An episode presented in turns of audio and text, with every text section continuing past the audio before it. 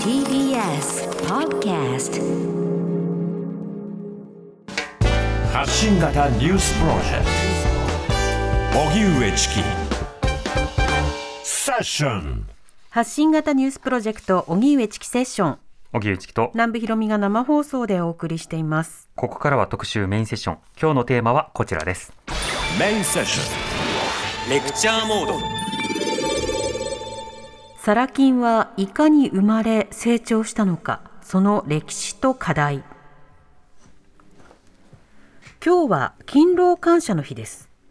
テーマのサラ金サラリーマン金融はまさに勤労者を対象に1960年代から発展してきました。そのサラ金を多様な視点から読み解き学術的に研究分析したのが東京大学大学院准教授の小島洋平さんが書いたサラ金の歴史です。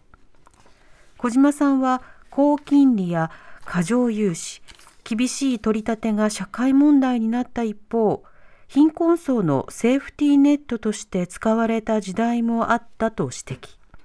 また現在でも新型コロナウイルスによる収入減や生活困窮状態にある人へのセーフティーネットの代替として機能している一面もあります。今日は今年のサントリー学芸賞も受賞した話題の著者小島さんにサラ金がもたらした日本社会や家族やジェンダーへの影響などについて伺います。では、えー、スタジオにお迎えしました本日のゲストをご紹介します。東京大学大学院経済学研究科准教授の小島洋平さんです。よろしくお願いいたします。よろしくお願いいたします。お願いします。小島さんのご専門は日本経済史農業史金融史です。著書に大恐慌期における日本農村社会の再編成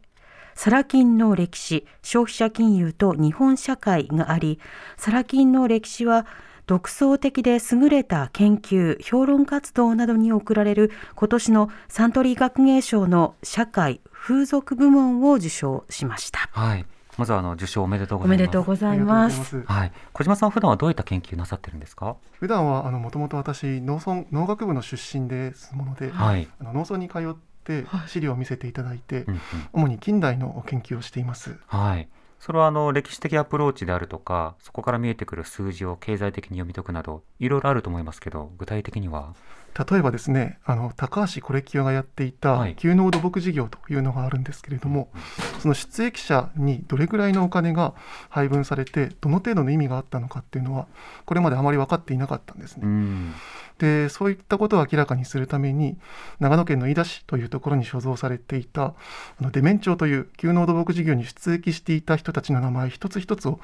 書き上げた資料なんかを発掘して、はい、集計をして論文にするというような研究をしています。なるほどもともと数値化するような資料というのが近現代の研究の中だとまずは電子化されてなかったり発掘化されてないというところがありますよね。はい、そこからということなんですね。そうですね。うん今回のそのサラ金の歴史もとても優れた歴史書にもなっていると思うんですけども、これどうしてサラ金に注目をしたんですか？あのそもそもサラ金に興味を持ったきっかけというのがあのたまたまプロミスの創業者が作った農場にあの学部生の頃に友人に誘ってもらって、はい、訪ねたことがあったんですね。はい、でその時にあの、まあ、陣内ファーム21という農場だったんですけれどもあのそこに呼んでくださった方々っていうのがもともとプロミスの本体にいらっしゃった方々で。うん結構自社のお仕事にプライドを持ってですね創業者の陣内さんをこう心から敬愛しているような、えそういう雰囲気があったんです。うんうんでその方は一人はあの東大紛争の時にあの安田講堂に立てこもったっていう人だったりあるいはあの統計学に非常に詳しいあのプログラマーであるとか、うんうん。こう知的な雰囲気もある独特なこう魅力を 持った人たちで、えまあ、血も涙もない氷菓子っていうイメージとはこう随分と違うなというふうに思ったことが、うん。サラ金に興味を持った大きなきっかけでした。どちらかというとサラ金粉砕って言いそうなにもかかわらずなんでそこまで親密になれるんだろうかとか中でその誇りを持って働けるんだろうか、はい、ギャップから歴史を知りたいというその通りです。ねうん。でもこういった歴史のものっていうのはその分からないことを分かる本だなっていうふうに思うところもあればこのタイトルを見た時に「サラ金の歴史うん。知らなかったなそういえば」っていう問いの立て方からちょっと関心をまあ、刺激するようななんかユニークな切り口ですね。そうですね。もともと農村省をやっていたんですが戦前のですね農村の農業の官僚っていうのがいまして、はい、あの都市では非常に氷がはびこっているけれども農村では決してそんなことがないんだっていうふうに言っていたんですね。うん、でそれがあの貧困にあえぐ農村っていうイメージにとらわれていた私には非常に新鮮で、えー、なぜ都市の方が氷なんだろうということを考えたのが研究所はあのサラ金の歴史を書く直接のきっかけになりました。うんこれあの先取りしてそのサラ金の歴史を振り返り追いかけることによってどんなことが分かるというふうに、まあ、研究計画では想定されてたんですか？そうですね。あの最初はそもそも本格的な研究があまりないサラ金の歴史を、まあ、きちんとした形で明らかにしておくということ自体にあの意味があると考えていました。うん。はい。まあ、とはいえ勉強を進めていって気づかされたのはジェンダーの重要性だったんですね、はい、あのこれは後でも触れることになるかと思うんですけど、まあ、サラ金というのは男は外で働き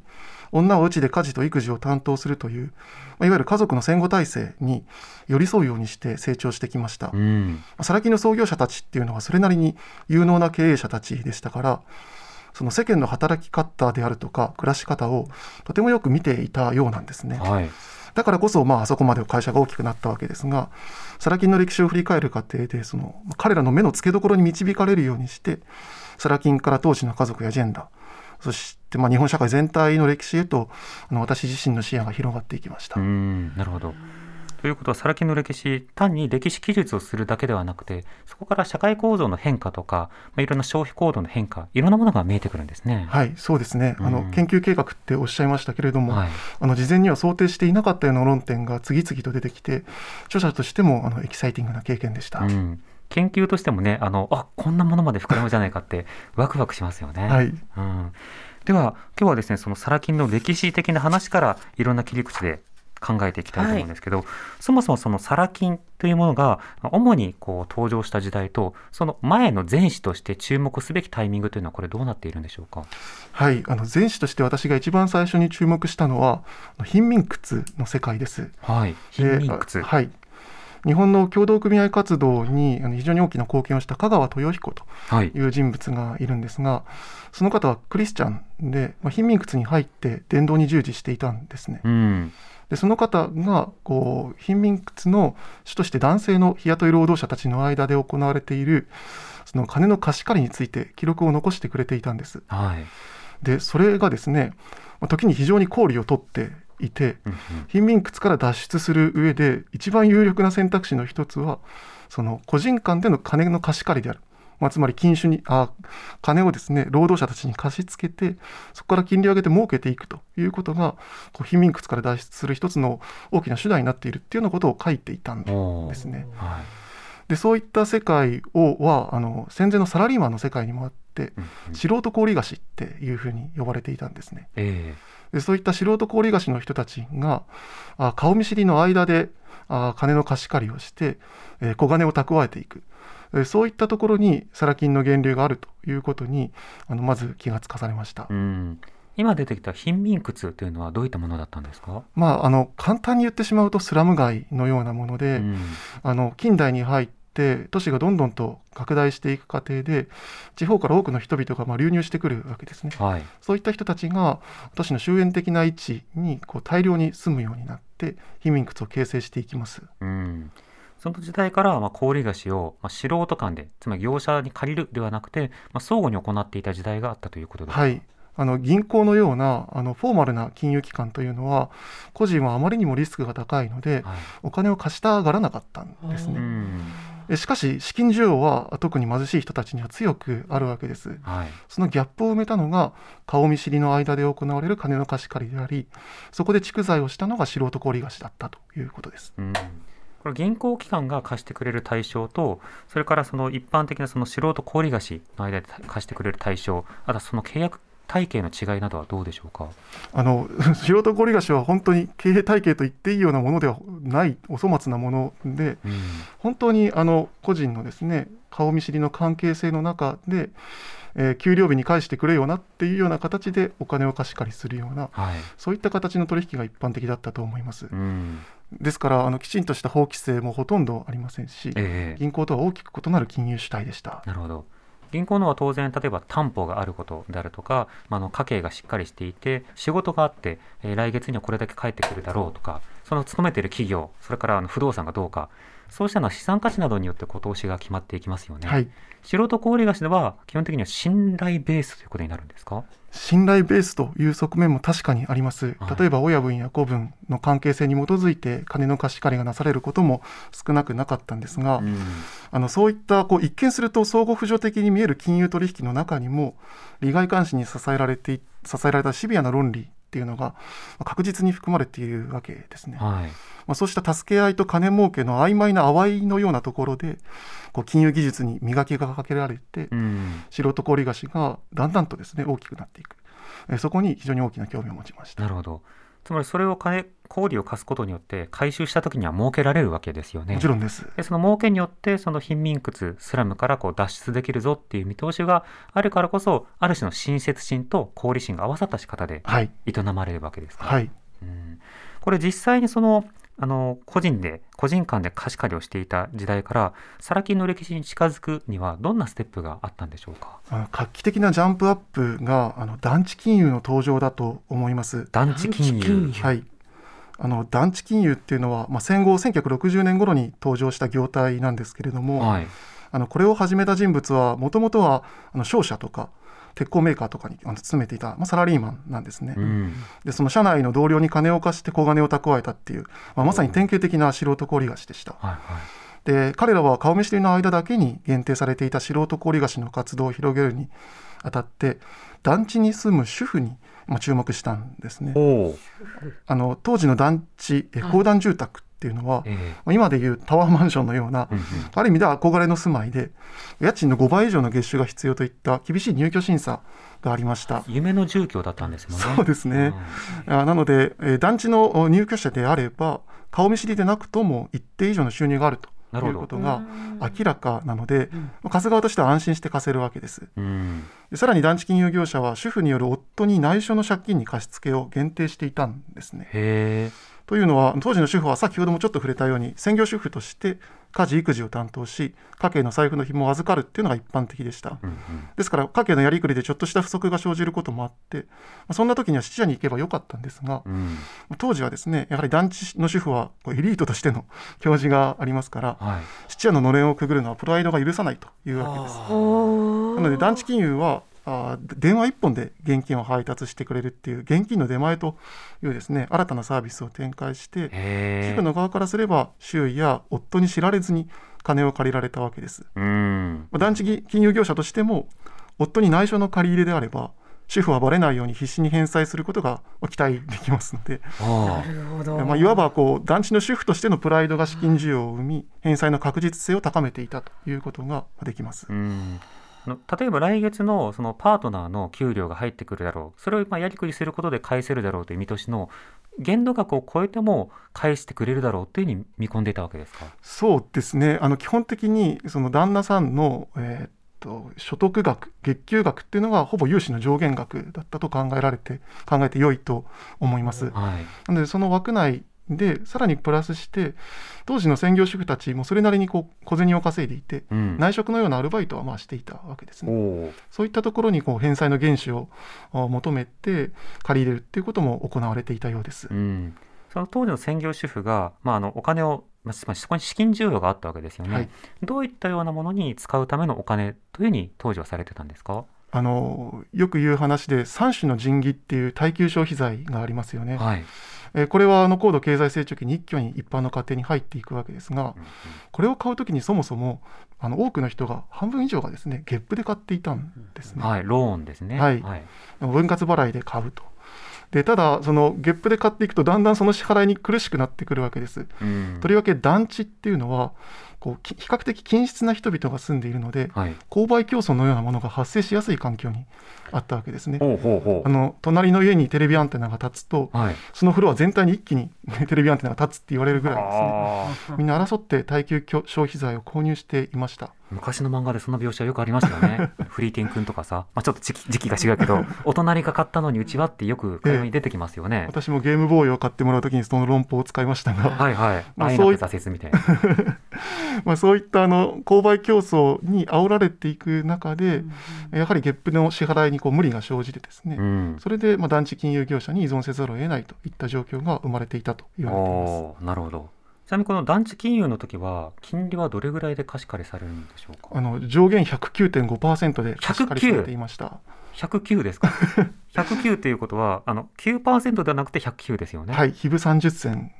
倍以上。はいへえすごいですねそれは。そうですね。あの当時のサラ金業者とか団地金融業者はあの税金を払うのを渋ったって言われてるんですけれども、はい、税金を滞納しても延滞利率は14%なんですね、うんうんうん、なので109.5%で貸した方がはるかに儲かる儲かると考えて、はあ、税金を納めたがらなかったそうです。その税金を納めない方がむしろ利財も増えるしっていう、はい、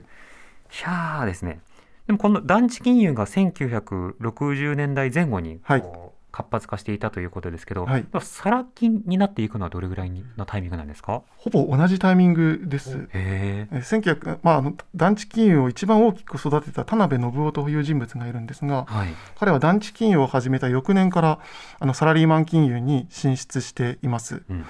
まあ、そもそも団地金融の貸付対象は主婦だったわけですけれども、はい、まあ、彼女はらたちはですね、まあ、あんまりこう独自の収入を持っていなかったので、うん、焦げ付くリスクが高かったんですね。そうでしょうね、えー、でそんな時には夫にばらして解消するわけですが、うん、そうするともうそのお客さん二度と戻ってこないわけです。こう市場はどんどん先細りになっていくわけですがサラリーマン金融の場合にはですねやはりこう懐に給料袋を持って帰るのが旦那さんですから、はい、独自の収入をしっかりと持ってるわけですね。うん、もちろんこう我が家の大蔵大臣は妻ですとか言って妻に尻に妻の尻に敷かれているといった方も少なくなかったとは思うんですが家計に対する決定権という点ではやはり男性の方が圧倒的に強かった、うん、しかも資金需要の在り方が主婦とは違っていて、はい、彼らは出世のための金を借りていたんですね。つまり小遣いでは賄えない交際費であるとか飲食費の不足を補うためにサラ金に行って金を借りていました。はいで当時の人事評価制度っていうのはですねやはり社内の付き合いをきちんとこなす人ほど評価される傾向があったので部下を飲みに連れて行ったり、うん、取引先ときちんと接待をしてやるといったような人が評価されやすかったんですね。うんうん、そのための原資をサラ金に求めてサラリーマン男性たちは借りていました。ですからもし万一妻にそのサラ金からの借り入れがばれたとしても仕事のためだ我慢しろというふうに言うことができたわけですね。この私的なある種の投資というものが出世に影響するっていうデータもこれ研究ではあったりするんですか？データとしてはっきりしたものが残念ながら得られるわけではありません、うん、ただ当時のサラ金業者たちもですねあのそういった資金需要があるっていうことは認識していたらしくてなるほど。借金して働くような人でなければ出世しないであるとか、うん、あるいは人情派のですね中間管理職が一番多重債務に陥りやすいんだっていうようなことを経験的な観察として残してくれています。なるほどでもそうしたいわゆるノミニケーションなどとされていたものが実はその当時の出世会談の、まあ、投資手段だそうですね観点で分析できるんですね。はい、へえ面白いですね。でこれではそのサラ金というのが60年代にこれ登場してきたということですけれどもやっぱりそれは拡大するほどの需要が日本社会にはあったということなんでしょうか？そうだと思います。あの猛烈サラリーマンたちはですね、はい、それなりに激しい出世競争にさらされていたわけですね、うんうん、なので今はだんだんと弱まりつつありますけれども社内の付き合いに参加しなければならないというですね脅迫観念のようなものは今以上に大きかったんじゃないかと思います。当時はあの例えば高度経済成長があって、まあ、オイルショックまでもうあと一歩というタイミングですけれどもあのサラリーマンにとってもとはいえ給料で返ってくるだろうと。より出世したら儲かるだろうという見通しがあってのサラ金だったんですか？あそうだと思います、うん、あの戦前と最も大きく違う点はやはり雇用がきちんと保障されているということで、はい、労働三権をはじめとする労働者に対する保護というものがあの行き届いていましたから、うんうん、そう簡単にはクビにならないだろうとでしかも右肩上がりの時代ですから給料も増えるし、はい、特に返済の原資として重要だったのがボーナスですね。みんなそのボーナスを当て込んで借り込むということを行っていたようです。なるほど。ですからあの将来に対する明るい展望を持ち得たということがサラ金利用の心理的な障壁を引き下げる一つの要因だったと言えることは言うことはできるかもしれません。これ団地金融に関しては徐々にこうサラ金にシフトしていくという話でしたけど、はいはい、その前にじゃあ個人間貸し借り貸付についてはこれどうなんですか、はい、えー、素人小売貸し的な個人間金融はあの徐々に下火になっていきました。その社内で金を貸し付けていればやっぱりどうしてもトラブルになりがちです。そうでしょうね。なので現在ではあの社則であるとか内規なんかで社員同士の金の貸し借りを禁じている会社も少なくないと思います。あのそうした社則を破ってまで金を貸せば出世は遠のきますし、うんうん、まあ、社員間の評判も落ちてしまいますので、まあ、やめとこうということになりますよね。さらにまあ借りる側としても企業の福利厚生の一環で共済組合なんかからこう金を借りるっていうこともできるようになりましたから本当に困れば、そういった社内の福祉制度を利用すればいいわけです。なるほど。まあ、したがって、まあ、1970年代前半ぐらいまではサラ金は脱サラの有力な選択肢の一つともされていたんですけれども、はい、個人間金融の世界は着実に縮小していったということだと思います。なるほどとなるともう70年代になっていくと、まあ、サラ金一人勝ちではないけれどもサラ金という手段がメジャーなものとして定着はしているんです、はい、はい、なるほど。でもあのその後オイルショックなどがあって経済的な状況も80年代90年代と当然変化があると思うんですがこの時代変化とサラ金の動きというのはどう関わっているんでしょうか、はい、あの金融構造でいうと70年代の一番大きな変化は預金が余るようになったっていうことなんですね、つまりオイルショックによって企業は設備投資を手控えるようになってしまいますので、はい、銀行としては貸付先が減ってしまう、うん、しかしこの頃団塊の世代の人たちがですね働き盛りを迎えていたので盛んに老後に備えて貯金をしていたんですね、はいなので銀行としては預金はたくさん入ってくるけど貸付先がないっていうそういう時代になりました、うん、高度経済成長期の前期まではですねともかく預金が足りないから預金をかき集めろっていうことを市場命題にしていたわけですが、はい、ちょっと時代が変わったわけですね、うんうん、でその貸付先に悩んでいた銀行が飛びついたのがサラ金業界だったわけです、はい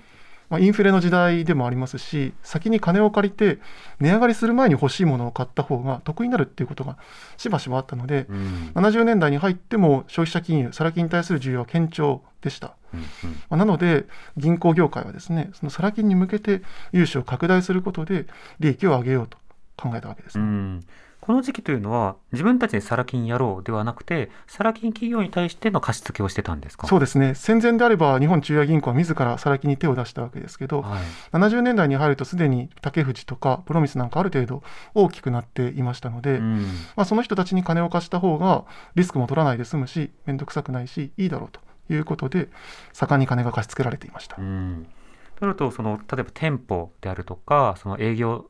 営業所などのも右肩上がりの時代だったんですか？そうですね。80年代前半までは急速な勢いで増えていきました、うん、とりわけその政府がですねサラ金業界に銀行と同様の支店の出店規制をかけるっていうようなあの観測も業界ではまことしやかにささやかれていましたので、はい、規制が強化される前に少しでも店舗を多く増やしておこうということで凄まじい勢いで全国に支店が展開されていきます。うんいろいろなその予想の、まあ、先取りというものをすごくハングリーに行っていった、はい、そんな市場であるというのも見えてくると思うんですけどそれだけたくさんの店舗ができました、はい、たくさんの契約が結ばれましたとなればたくさんのトラブルも生まれたと思うんですが、はい、はどうでしょうか？そうですね。2つ側面があってまあ、一つはですね支店がたくさんになるとその支店長さんなり社員さんなりが適切に働いているかどうかをモニタリングすることが難しくなっていくわけですね。うんでちょっとした窓口なんかのやり取りで社員さんがこう金を着服してしまったり、はい、あるいはこう不正な融資をしたりするっていうようなまあ犯罪といえば犯罪ですがモラルハザードのようなものがですね頻発するようになります、そういったトラブルが生じていたっていうのが1点目ですね、はい、これもう一つはあの当時あのサラ金3枠とかですね、はい、3K っていう言葉が言われていたんですけれども 3K のうちの一つは高金利ですね。まあ、109.5%だから批判されて当然だと思います。はい、もう一つは過剰貸付、過剰融資ですね。まあ、つまりあの社員さんは1円でも多く金を貸せばあの人事評価が良くなりますので、はい、あの成績を上げるために不必要であっても頭を下げてですね借りてくださいと言って貸し込んでしまう、うん、それが不必要な金利負担を生んでかえって顧客を苦しめているっていうのが過剰貸付です、まあ、返済能力がない方にも貸してもね、はい、という問題もありますよね。はい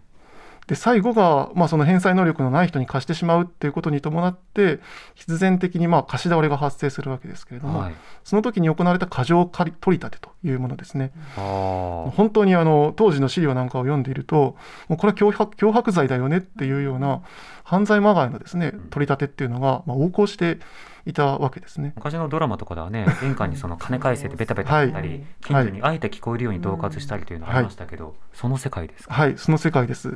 でそういった世界でもですねやはり四六時中大声を立てていると声が枯れてしまうか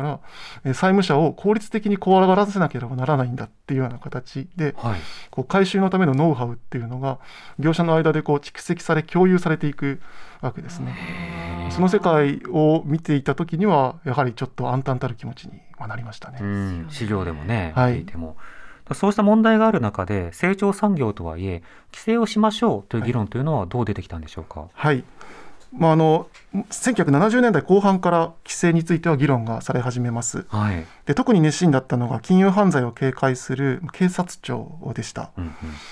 うん、しかしそれまではこう届け出ればすぐに開業できたサラ金を許可制にする、まあ、つまり身元の確かなものにしか開業許可しないという形で規制を強化すると、はい、事前にきちんと審査をしなきゃいけないわけですね。うん、でその手続きっていうのは行政的には膨大な手間になるわけです。はい、なので当時大蔵省はその手間を嫌って、まあ、規制に及び腰なんだと批判されていました。うん、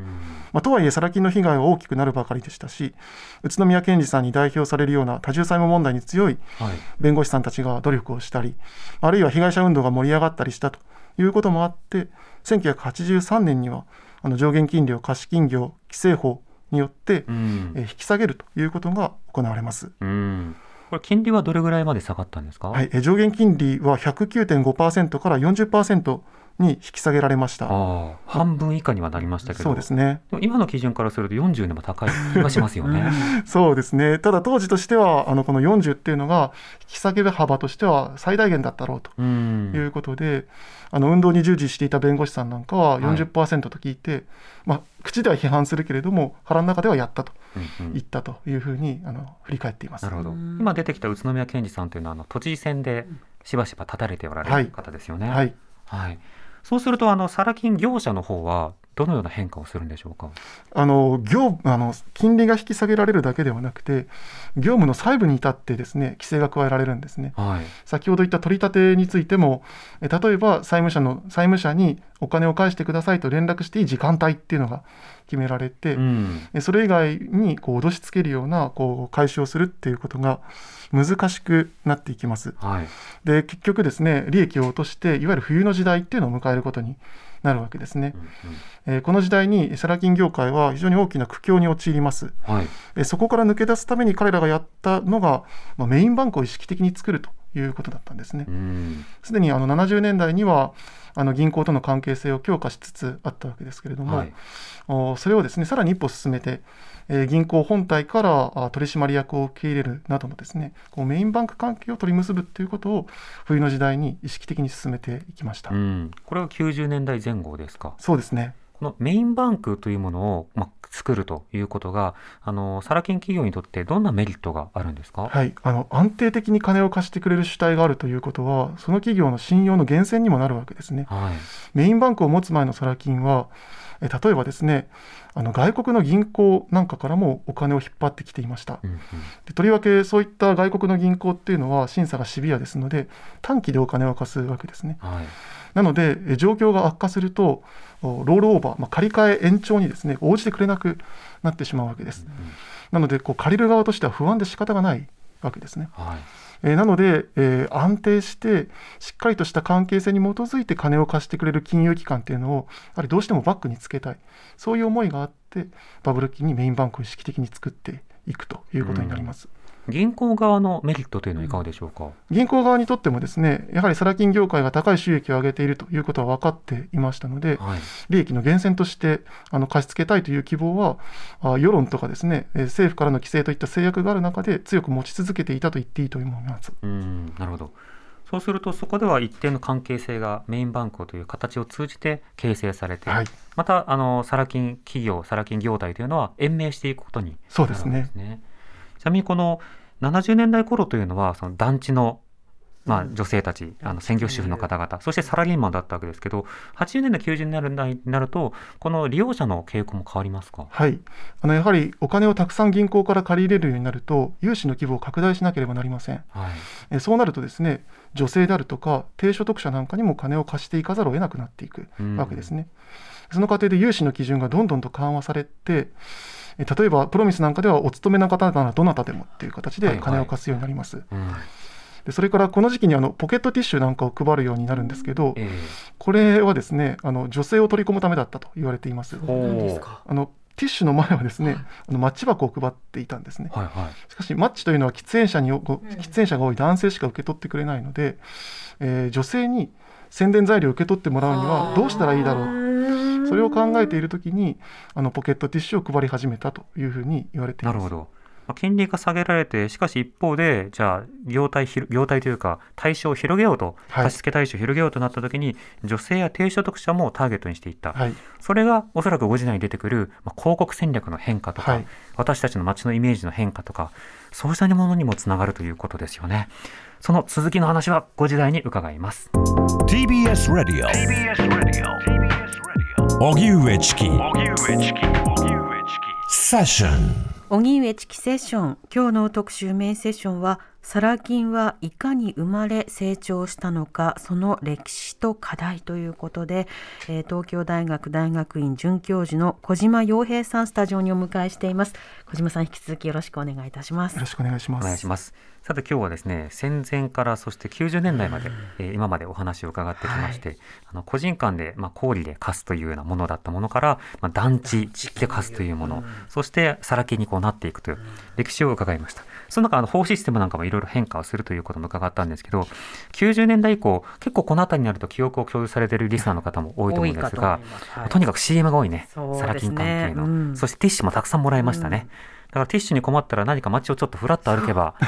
買うものじゃなくてもらうものっていう感覚がありましたね。でその当時その様々にこう広げていくとなるとやっぱりより多くの人たちに貸そうということで無人で借りれるようなものも広がったりと、はい、いろんな工夫もされてた時代ですよね。そうですねあの1990年代にサラ金は非常に大きな成長を遂げるんですけれども、はい、その一つの起爆剤となったのが自動契約機でした。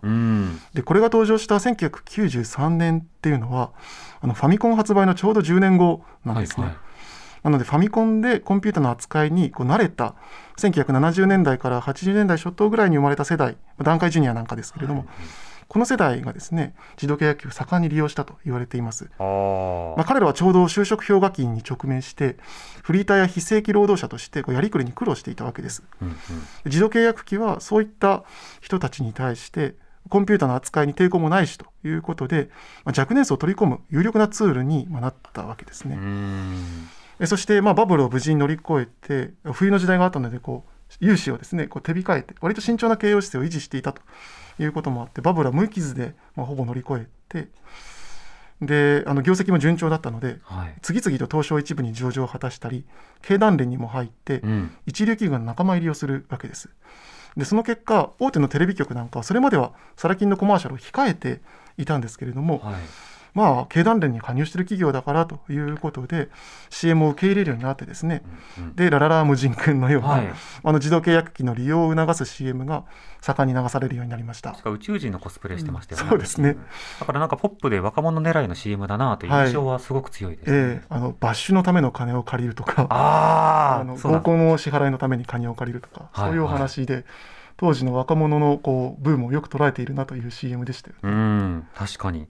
そのようにして、まあ、このサラ金産業というのは、まだまだ90年代、2000年代頭までにかけては伸び盛りという段階だったんですか？そうですね、うん、ただあのこれは90年代半ばの観測なんですけど、はい、バブル後の人々はですねこう割と早期の景気回復を期待していて低下した収入を借り借り入れによって補うことでこう生活レベルを維持してしようとしていたと言われているんですね。うんはい、また就職氷河期でフリーターになった若者も、まあ、遅かれ早かれ正社員になれるだろうと期待していた側面があったのではないかと思います。うんうんなので、まあ、サラ金から金を借りてその場をしのごうとしていたわけですが、まあ、しかし長引く不況が、まあ、そうした期待を裏切ったわけですね。はい、あのサラ金にとって最も怖いのは顧客の失業であるっていうことを20世紀末のアコムの社長が言ってるんですけれどもやはりこう長引く不況で貸し倒れが増加していって、まあ、失業なんかに直面してですねサラ金の、まあ、顧客が経済的不況に苦しむようになったということが繁栄を途切れさせる、まあ、最大の要因だったと思います。さすがに不況になるとサラ金も返済を見込めないわけですよね。そうですね。うん、なのでちょうどあの初めてのアコムっていうキャッチフレーズが出てきたのが、はい、2000年なんですね。でちょうどまあ、多重債務に陥った人に金を貸すリスクの高さが認識されるようになって、うんうん、まあ、まだサラ金を利用していないまっさらの顧客を獲得しようという意図が、まあ、初めてのアコムというキャッチフレーズには込められていました。それこそあの例えば子犬にキュンときて買うみたいな、やはりその衝動買いとかあの考えなしの消費とか、うん、まあ、それこそ悪夢のお姉さんに借りる人とか、はい、だから会いに来てねとか、はい、そういうカジュアルなところになんとか最後のなんかしがみつきをしたという感じですか、はいしかし当然そういった貸付というのは焦げ付くリスクが高くて、はい、サラ金の足元を掘り崩していくことになるわけですね。うんまた2000年代に入るとこのサラ金だけではなくて闇金というのが台頭するということですけども、はい、これはどういったものですか、はい闇金というのはもう法の規制の拉致外にあるような、はい、暴力団が参入してくるような世界の金融です、まさに闇金牛島君の世界だと思いますけれども、はい、地獄の、はい、こういった闇金に対する規制っていうのも政府はあの段階的に強めていくんですね。であの貸金業に対する規制とサラ金業界が戦っていく過程でこの闇金というのがある種スケープゴートにされるわけです、はい、つまり悪いのは俺たちじゃない。闇金なんだっていう形で、規制を強めるなら闇金に対して強めてくれという形でですね例えば2003年なんかにはあの貸金業法貸金業規制法が改正されるんですけれども、まあ、これは闇金対策法というふうに呼ばれました。はい。まあ、そういったあサラ金業界側の努力がですね規制をやや遅れさせてしまって被害を拡大した側面があったやに私は考えています。サラ金業界のロビー力というのは2000年代それなりにあったわけですか？そうですね。ただあのそれに対抗する弁護士さんたちもまあ頑張っていて、はい、特にあの小泉チルドレンと言われる人たちはですねあのまだ議員1年生だったのであのサラ金から献金を受けていなくて、はい、意外とこう金利規制の強化には好意的だったっていうふうに言われています。でそういったこうロビーイングなんかをですね地方議会なんかも含めて宇都宮さんたちは積極的に展開をして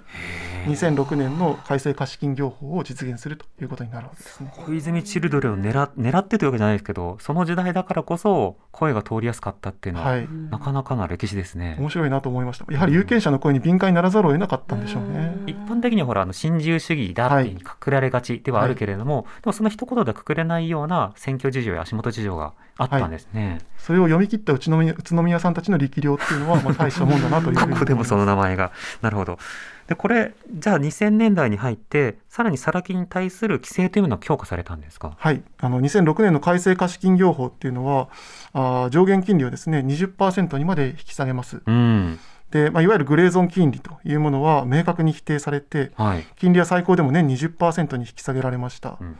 年収の3分の1を借り入額の上限とするいわゆる総量規制っていうのも導入されて、はい、まあ、払いすぎた利息は過払い金として取り返せることが広く知られるようになり、うん、現在に至るというところです。今は闇金とかよりもねあのサラ金とかよりも過払い金の方がよく聞く時代にも、ね、そうですね。でこの改正が2000年代に行われたということですけどとなるとこの時期からサラ金業者はどうなっていったんでしょうか、うんやはりその過払い金の返済返済っていう返還っていうのがですねこうかなり大きな負担になったようです、はい、アコモやプロミスは銀行の傘下に入ることで生き残りを図っていきますし、うん、レイクは外資の手に渡った後現在は新生銀行に組み込まれています。竹藤は倒産しますし、うん、大手サラ金の業界団体の JCFA 日本消費者金融協会も2014年に解散しています、はい、現在銀行の傘下に入らずに独立を維持しているのは大手ではアイフルぐらいですね、まあ、改正過信業法の影響はこの業界に根本的な再編を迫るほど巨大なものだったということができると思います。法規制の影響というのは大きいんですね。そうですね。うんでもそれは当然その一定のルールにのっとった上であのお金が借りたいとはいえその場合によっては焦げついてしまうというリスクを消費者自身がやっぱり守られていない段階もあるので、はい、そこに対して保護しましょうという理念があったわけですね。そうですね、でただ、それで一つ私が問題だなと思っているのは、はい、こうジェンダーギャップの問題です、えー、あの今触れた改正貸金業法の大きな問題の一つはですね収入のない既婚者については配偶者の同意がなければ金を借りられないっていう規制が加えられたんですね。えつまり収入のない配偶者っていうのは今のところも圧倒的に専業主婦つまり女性が多いので、うん、夫の許可がないとサラ金で金を借りられないという立て付けになってしまったわけです。なるほどこの規制が家計内部でのジェンダー不平等を拡大しているという面は否定できないと思います。実際最近ツイッターなどの SNS 上ではですねその女性を性的に搾取する見返りに金を貸すという、いわゆるひととき融資っていうのが横行しているんですね。はいはいうん、まあ、ただでさえコロナ禍の下で困窮する傾向の強い女性がこうした歪んだ個人間金融のこう脅威にさらされているっていうことはあのきちんと考えて対応しなきゃいけないんじゃないのかなって思っています。うん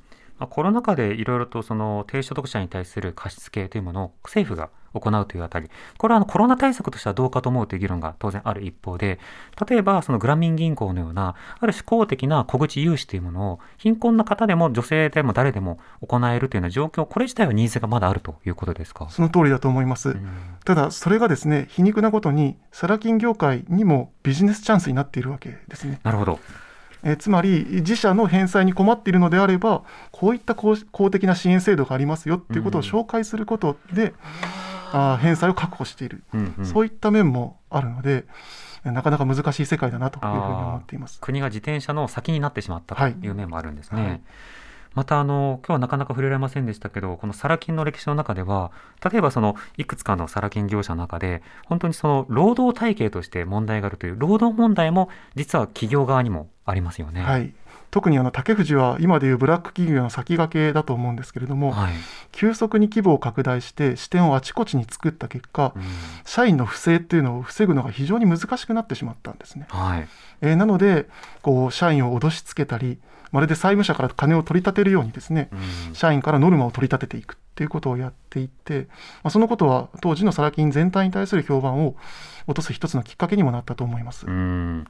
だからその今、借りる側、貸す側だけなくて国の制度、あるいは貸す側にも経営者側と労働者の対立など、いろんなところの問題を追うことが、はい、この日本の歴史を見える一つのやり方だなと思いました。こうしたそのサラ金の歴史を追いかけた上で、今改めてどんな視点が必要だとお感じですか？まあ、あらゆる産業について言えることだと思うんですけど企業は当然消費者を見ながら経済活動を行っているのでこう企業側と消費者側双方の視点をきちんと踏まえるっていうことが大切だなと思います、はい、まあ、経済史研究について言えば生産と消費に関わる研究はそれぞれ別々に行われてきたように思うんです。まあ、これはあの学問の分業上はある程度仕方のないことだと思うんですが、うん、今回は消費者金融ということで企業側消費者側双方の視点を入れざるを得なかったんですね。はい、まあ、そのことで例えばジェンダーの重要性に気づかされるなど私自身にとっても大きな発見がありました。うんうんまあ、これからもこの経験を生かして、まあ、ニッチに見えるテーマでもなるべく視野を大きくとって、まあ、勉強していきたいなと思っています。はいというわけでこの本は、あのサントリー学術賞学芸賞を受賞したタイミングということでもあるので、はい、とてもいろいろタイムリーでした。ね、ぎゅーっと凝縮してお話しいただきましたけれども、そうね、駆け足でしたもう丁寧に知りたいと思われた方たくさんいらっしゃると思います。小島さんの著書サラ金の歴史消費者金融と日本社会ぜひご覧になってください。はい、これは中高新書から発売しています。はい緑の表紙ですね。はい。はい、恒例の。はい、えー、今日は東京大学大学院准教授の小島洋平さんとお送りしました。小島さん、ありがとうございました。どうもありがとうございました。ありがとうございました。TBS Radio 荻上チキセッション